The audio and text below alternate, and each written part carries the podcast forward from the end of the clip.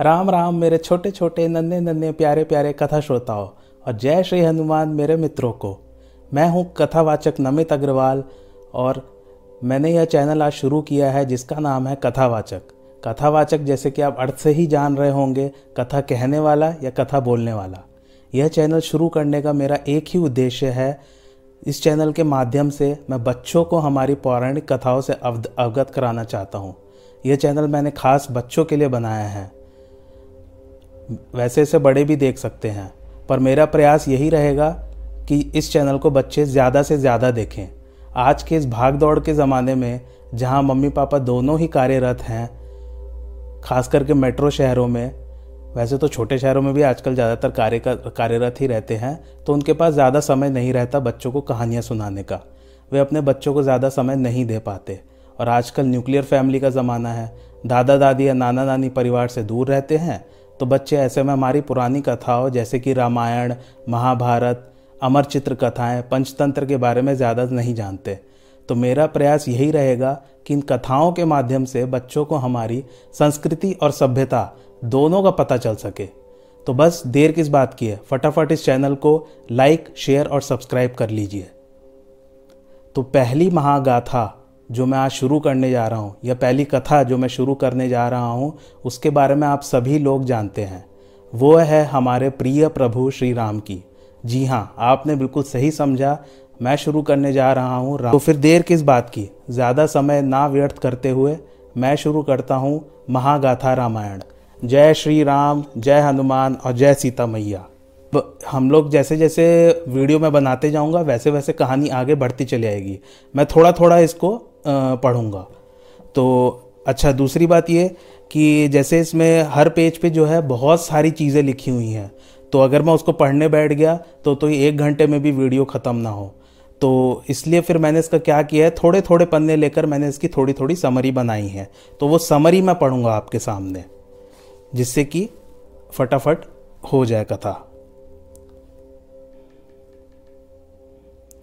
तो चलिए शुरू करते हैं। राम जी का नाम लेके। तो एक बार की बात है सती जी के पिता राजा दक्ष को प्रजापति का पद प्राप्त हुआ क्योंकि जब ब्रह्मा जी ने विचार कर सब प्रकार योग्य देखा दक्ष जी को तो उन्होंने संपूर्ण प्रजापतियों को नायक घोषित कर दिया दक्ष जी को। अच्छा हाँ एक बात मैं और बताना चाहता हूँ इसमें श्लोक के साथ साथ आ, हिंदी का अनुवाद भी लिखा हुआ है। तो अगर आप चाहते हैं तो आप इस बुक को खरीद के आप श्लोक भी पढ़ सकते हैं। हाँ आगे। तो जब दक्ष ने यह पद प्राप्त किया, नायकों का पद तो उनके मन में अत्यंत अभिमान उत्पन्न हो गया। तब दक्ष ने सभी मुनियों को बुलाया और यज्ञ करने का विचार किया और फिर उन्होंने सभी देवताओं को आदर सहित न्योता दिया। किन्नर, नाग, सिद्ध, गंधर्व और सभी देवता अपनी पत्नियों सहित दक्ष के घर चले। ब्रह्मा, विष्णु और महादेव को छोड़ सब देवता अपने विमान सजाकर चले। तब सती ने सती जो कि शिवजी जी शिवजी की पत्नी है उन, आ, उन्होंने देखा कि अनेक शोभायमान विमान आकाश में जाते हु, जाते हुए।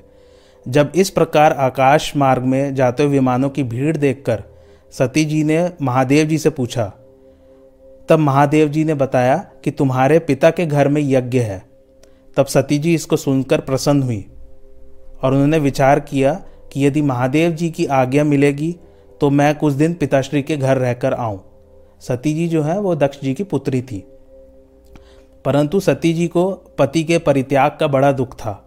फिर सती जी भय, संकोच और प्रेम रस से युक्त होकर बोली, हे प्रभु, जब पिता के घर इतना बड़ा यज्ञ है तो आप अगर मुझको आज्ञा दीजिए तो मैं पिता के घर चली जाऊँ। तब शिवजी ने कहा कि आपकी सभी बहनों को न्योता गया है, परंतु आपको आमंत्रण नहीं आया है। यदि आप वहाँ बिना बुलाए जाएँगी तो आपका मान नहीं रहेगा। वैसे तो मित्र, प्रभु, पिता और गुरु के घर निसंदेह बिना बुलाए जाना चाहिए, परंतु जहाँ जाने से कोई शत्रुता मानता हो, वहाँ नहीं जाना चाहिए। आपके पिता अभी भी हमसे बैर रखे हुए हैं। दक्ष जी को दरअसल बैर शिव जी से इसलिए था, जब उनको प्रजापति घोषित किया गया। तो जब वो सभा में उनको सम्मान के लिए बुलाया गया तो ब्रह्मा, विष्णु, महेश तीनों वहाँ मौजूद थे। तो जब वो दक्ष जी प्रवेश किए सभा में तो ब्रह्मा जी और विष्णु जी तो खड़े हो गए उनके सत्कार में, लेकिन शिव जी नहीं खड़े हुए। तब से दक्ष जी जो हैं, शिव जी से बैर मानते थे। बहुत समझाने पर भी जब सती जी नहीं मानी, तब शिव जी ने अपने कुछ गढ़ों के साथ सती जी को भेज दिया। जब सती जी अपने पिता के यहाँ पहुँची तब दक्ष जी के भय से किसी ने भी उनका स्वागत नहीं किया। केवल माँ और बहनें आकर मिली। राजा दक्ष ने भी सती जी का हालचाल नहीं पूछा। फिर जब सती जी ने यज्ञ देखा तो उसमें शिवजी का भाग कहीं नहीं देखा। तब उन्हें बड़ा अपमान महसूस हुआ। उनसे ये सहन न हुआ। तब उन्होंने सारी सभा सभा को संबोधित करते हुए कहा कि शिवजी की निंदा असहनीय है।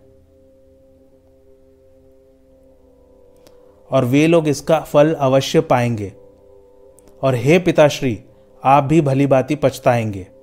यह कहकर सती जी ने अपना शरीर त्याग दिया। संपूर्ण यज्ञ मंडप में कोलाहल मच गया। यह समाचार जब शिवजी को मिला, तब उन्होंने अपने गण वीरभद्र को भेजकर यज्ञ विध्वंस करा दिया और सारे देवताओं को यथा योग्य यथा योग्य फल दिया।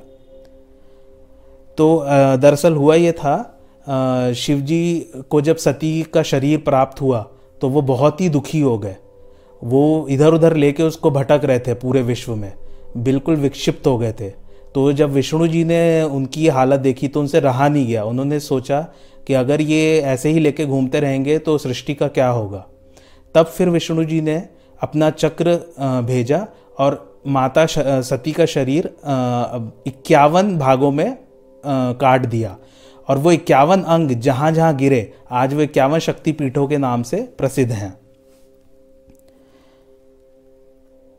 सती ने मरते समय भगवान विष्णु से वर मांग लिया था कि हर जन्म में वह शिवजी को ही उनको पति के रूप में प्राप्त हों।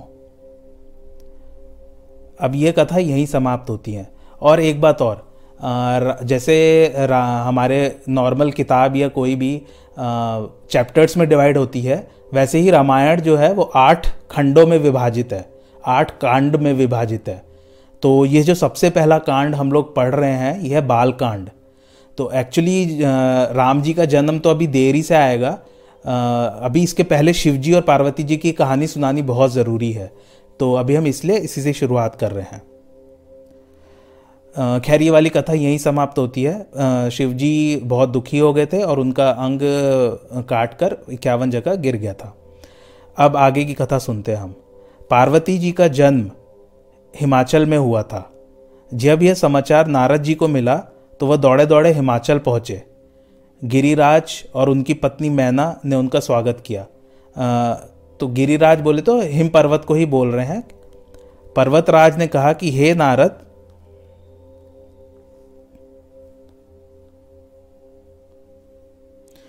नारद से कहा कि आप तो तीनों लोकों के ज्ञाता हैं। कृपया मेरी पुत्री के गुण और दोष कहिए। तब उन्होंने कहा कि आपकी पुत्री अत्यंत ही सुशील, बुद्धिमान एवं लक्षण संपन्न है। यह अपने पति की अत्यंत प्रिय रहेगी और इनको यश की प्राप्ति होगी। यह सारे संसार में पूज्य रहेगी और इनकी सेवा करने से दुर्लभ से दुर्लभ वस्तु प्राप्त की जा सकती है। हे पर्वतराज, नारद जी ने कहा आपकी कन्या सुलक्षणी है, परंतु दो चार अवगुण हैं। इसे निर्गुण, मान रहित माता पिता से विहीन, उदासीन, योगी, जटाधारी, निष्काम चित्त, नग्न शरीर, ऐसा अमंगल वेश वाला पति मिलेगा। नारद जी का वचन कभी भी असत्य नहीं हो सकता। माता पार्वती को महादेव जी के चरण कमल से स्नेह तो उत्पन्न हो गया था, परंतु उनका मिलना भी कठिन है। यह सब सुनकर गिरिराज और उनकी पत्नी मैना ने नारद जी से पूछा कि इसका उपाय क्या है। तब नारद जी ने कहा कि ये जो मैंने दोष वर्णन किए हैं, यह सब महादेव जी में विद्यमान है। यदि पार्वती जी का विवाह महादेव जी के साथ हो जाए तो यह दोष भी गुण में बन जाएँगे। किंतु शिव जी को पाना तो बहुत ही कठिन है, लेकिन असंभव नहीं है। तप करने से वे शीघ्र ही संतुष्ट हो जाएँगे। और इनके लिए शिवजी को छोड़ कोई दूसरा वर है ही नहीं। मैना, जो कि पर्वतराज जी की पत्नी थी, उन्होंने यह बात अच्छी नहीं लगी। तब गिरिराज ने उन्हें समझाया कि नारद जी का कथन कभी असत्य नहीं हो सकता, इसलिए अब तुम जाकर पार्वती को मनाओ कि वह शिवजी का तप करें। मैना प्रसन्नचित होकर पार्वती के पास पहुँची और उन्हें सब कुछ कह डाला। पार्वती जी ने उन्हें कहा कि उन्हें सपने में दिखा था कि महादेव जी का तप करना है। फिर पा, पार्वती जी माता पिता का आशीर्वाद लेकर तपस्या के लिए निकल पड़ी। पार्वती जी ने सभी भोगों का त्याग कर दिया। इससे उन्हें शिवजी के चरणों में प्रीति उत्पन्न होने लगी। एक हज़ार वर्ष तक पार्वती जी ने कंद मूल और फल खाया और सौ वर्ष केवल शाक ही खाकर बिताया। शाक माने सब्ज़ी। कुछ दिन जल और वायु ही खाया। बेल की पत्तियाँ जो सूख कर धरती पर गिरती थी, तीन हज़ार वर्ष तक उसी का भोग करती रहीं। फिर उन्होंने पत्ते खाना भी छोड़ दिया। इससे उनका नाम अपर्णा पड़ा। अपर्णा मतलब पत्ते रहित। जब उनका शरीर छीड़ हो गया, तब आकाशवाणी हुई। छीड़ मतलब कमज़ोर हो जाना। तब आकाशवाणी हुई कि तुम्हारा तप पूर्ण हुआ। अब तुम्हें त्रिपुरारी महादेव जी मिलेंगे। यह सुनकर पार्वती जी पुलकित हो गई। उधर शिव जी ने, उधर शिव जी जो थे, वो सती जी ने दक्ष की यज्ञ में जो शरीर त्याग दिया था, तब से उनके मन में वैराग्य उत्पन्न हो गया था। वे विष्णु जी की भक्ति में लीन हो गए थे। तब विष्णु जी ने उन्हें दर्शन दिए और उनसे पार्वती जी की पूरी कथा कह दी और उनसे कहा कि वे पार्वती जी से विवाह कर लें। शिवजी मान गए। तभी उनके पास सप्तर्षि आए, सप्तऋषि। तब शिवजी ने उनसे कहा कि आप पार्वती के पास जाकर उनके प्रेम की परीक्षा लें। यह सुनकर सप्तऋषि वहाँ चले गए जहाँ पार्वती जी विराजमान थी। उन्होंने पार्वती जी से कहा कि आप क्यों तपस्या कर रही हैं? यह सुनकर पार्वती जी ने पूरी कहानी उन्हें सुना दी। तब सप्तर्षि गढ़ हंसकर बोले कि तुम्हारा शरीर पहाड़ से उत्पन्न हुआ है। वैसे भी श्री नारद जी के उपदेश से किसका घर बसा है? नारद जी ने दक्ष के पुत्र को उपदेश दिया। फिर वो कभी घर ही वापस नहीं आए। चित्रकेतु और हिरण्य कश्यप को अभी यही हाल किया। नारद जी देखने में शरीर से सज्जन हैं, परंतु मन कपटी है। सबको अपने ही समान भिकारी बना देते हैं। आप कहाँ निर्गुण, निर्लज, बुरे वेश वाला, कुलहीन, दिगंबर और सर्पों को धारण करने वाले को अपना पति बनाना चाहती हैं। हम आपको अत्यंत सुंदर, पवित्र, सुख देने वाला, सुशील और जिसकी यश और लीला को वेद गाते हैं, उससे आपके विवाह की बात करते हैं। वे बैकुंठ में निवास करते हैं। यह सुनकर पार्वती जी ने हंस कर कहा कि भले ही यह मेरा शरीर छूट जाए, पर मैं अपने गुरु जी का वचन नहीं छोड़ूँगी। महादेव जी भले ही समस्त अवगुणों का घर क्यों न हो, परंतु मेरी तो करोड़ों जन्मों से यही जिद है कि वरूँगी तो शिव जी को ही। अर्थात शादी करूँगी तो शिव जी को से ही। यह सुनकर ज्ञानी मुनियों ने कहा, हे जगत माता भवानी, आपकी जय हो। आप और महादेव जी ही इस समस्त जगत के माता पिता हैं। वो समझ गए थे कि परीक्षा में पार्वती जी खरी उतरी हैं। यह कहकर वह प्रसन्नता पूर्वक वहाँ से चले गए। तब मुनियों ने जाकर गिरिराज को भेजा पार्वती जी को घर ले आने के लिए। पार्वती जी अभी तक हिमाचल में ही थी तो उन्होंने जाकर फिर उनके पिता को बताया कि अब वहाँ से उनको ले आए। फिर सप्त ऋषियों ने शिवजी को जाकर सारी कथा, कह सुनाई। दूसरी ओर, एक तारक नाम का असुर उत्पन्न हुआ। असुर माने राक्षस। उसने अपनी भुजाओं के बल से और प्रताप से समस्त लोगों को जीत लिया। सभी देवती, देवी देवता सुख संपत्ति से रहित हो गए। वह राक्षस अजर अमर था। सभी देवता उससे हार चुके थे। तब उन्होंने ब्रह्मा जी को पुकारा। उन्होंने कहा कि इसकी मृत्यु केवल शिवजी के पुत्र द्वारा ही होगी। ब्रह्मा जी ने कहा कि शिवजी सती जी के मरण के बाद से सब कुछ त्याग के समाधि में विलीन है। अतः उनके पास कामदेव को भेजो, जो उनके मन में प्रेम प्रेम उत्पन्न करे। सभी देवताओं की विनती पर कामदेव जी मान गए। परंतु उन्होंने विचार किया कि जब शिवजी क्रोधित होंगे, तब मेरा भला भी नहीं होगा। मेरी मृत्यु निश्चित है। तब कामदेव ने अपने प्रभाव को फैलाकर सारे संसार को अपने वश में कर लिया। ब्रह्मचार्य, व्रत, अनेक भांति के संयम, धैर्य, धर्म, ज्ञान, विज्ञान, सदाचार, जप, योग, वैराग्य सब नष्ट हो गया, क्योंकि कामदेव जी ने अपने प्रभाव से संसार को वश में कर लिया था। सभी स्त्री और पुरुष अपनी मर्यादा त्याग कर काम के वश में हो गए। सबके मन में काम की इच्छा उत्पन्न हो गई। बड़े बड़े सिद्ध मुनि योगी भी काम के वश में हो गए। कामदेव का यह तमाशा ब्रह्मांड में दो घड़ी बना रहा। यह तमाशा दिखलाकर कामदेव जी, महादेव जी के सामने जा पहुँचे। तो आज का वीडियो यहीं समाप्त होता है। कल हम जानेंगे या अगले वीडियो में हम जानेंगे कि कैस क्या हुआ जब कामदेव जी महादेव जी के सामने पहुँचे। अच्छा दूसरी बात आ, मैं इसमें कोशिश करूँगा कि मैं पूरी तरह से शुद्ध हिंदी का ही उपयोग करूँ लेकिन अगर आपको मेरी इंग्लिश कहीं दिखती है बोलते हुए अंग्रेज़ी कहीं दिखती है तो आप कमेंट में मुझे ज़रूर बताएँ ताकि आप कथा श्रोताओं की और मेरी भी हिंदी शुद्ध हो सके कि उसका हिंदी रूपांतरण क्या है जो भी मैंने अंग्रेज़ी शब्द इस वीडियो में बोले हैं। तो धन्यवाद कथा श्रोताओं बहुत बहुत आपका।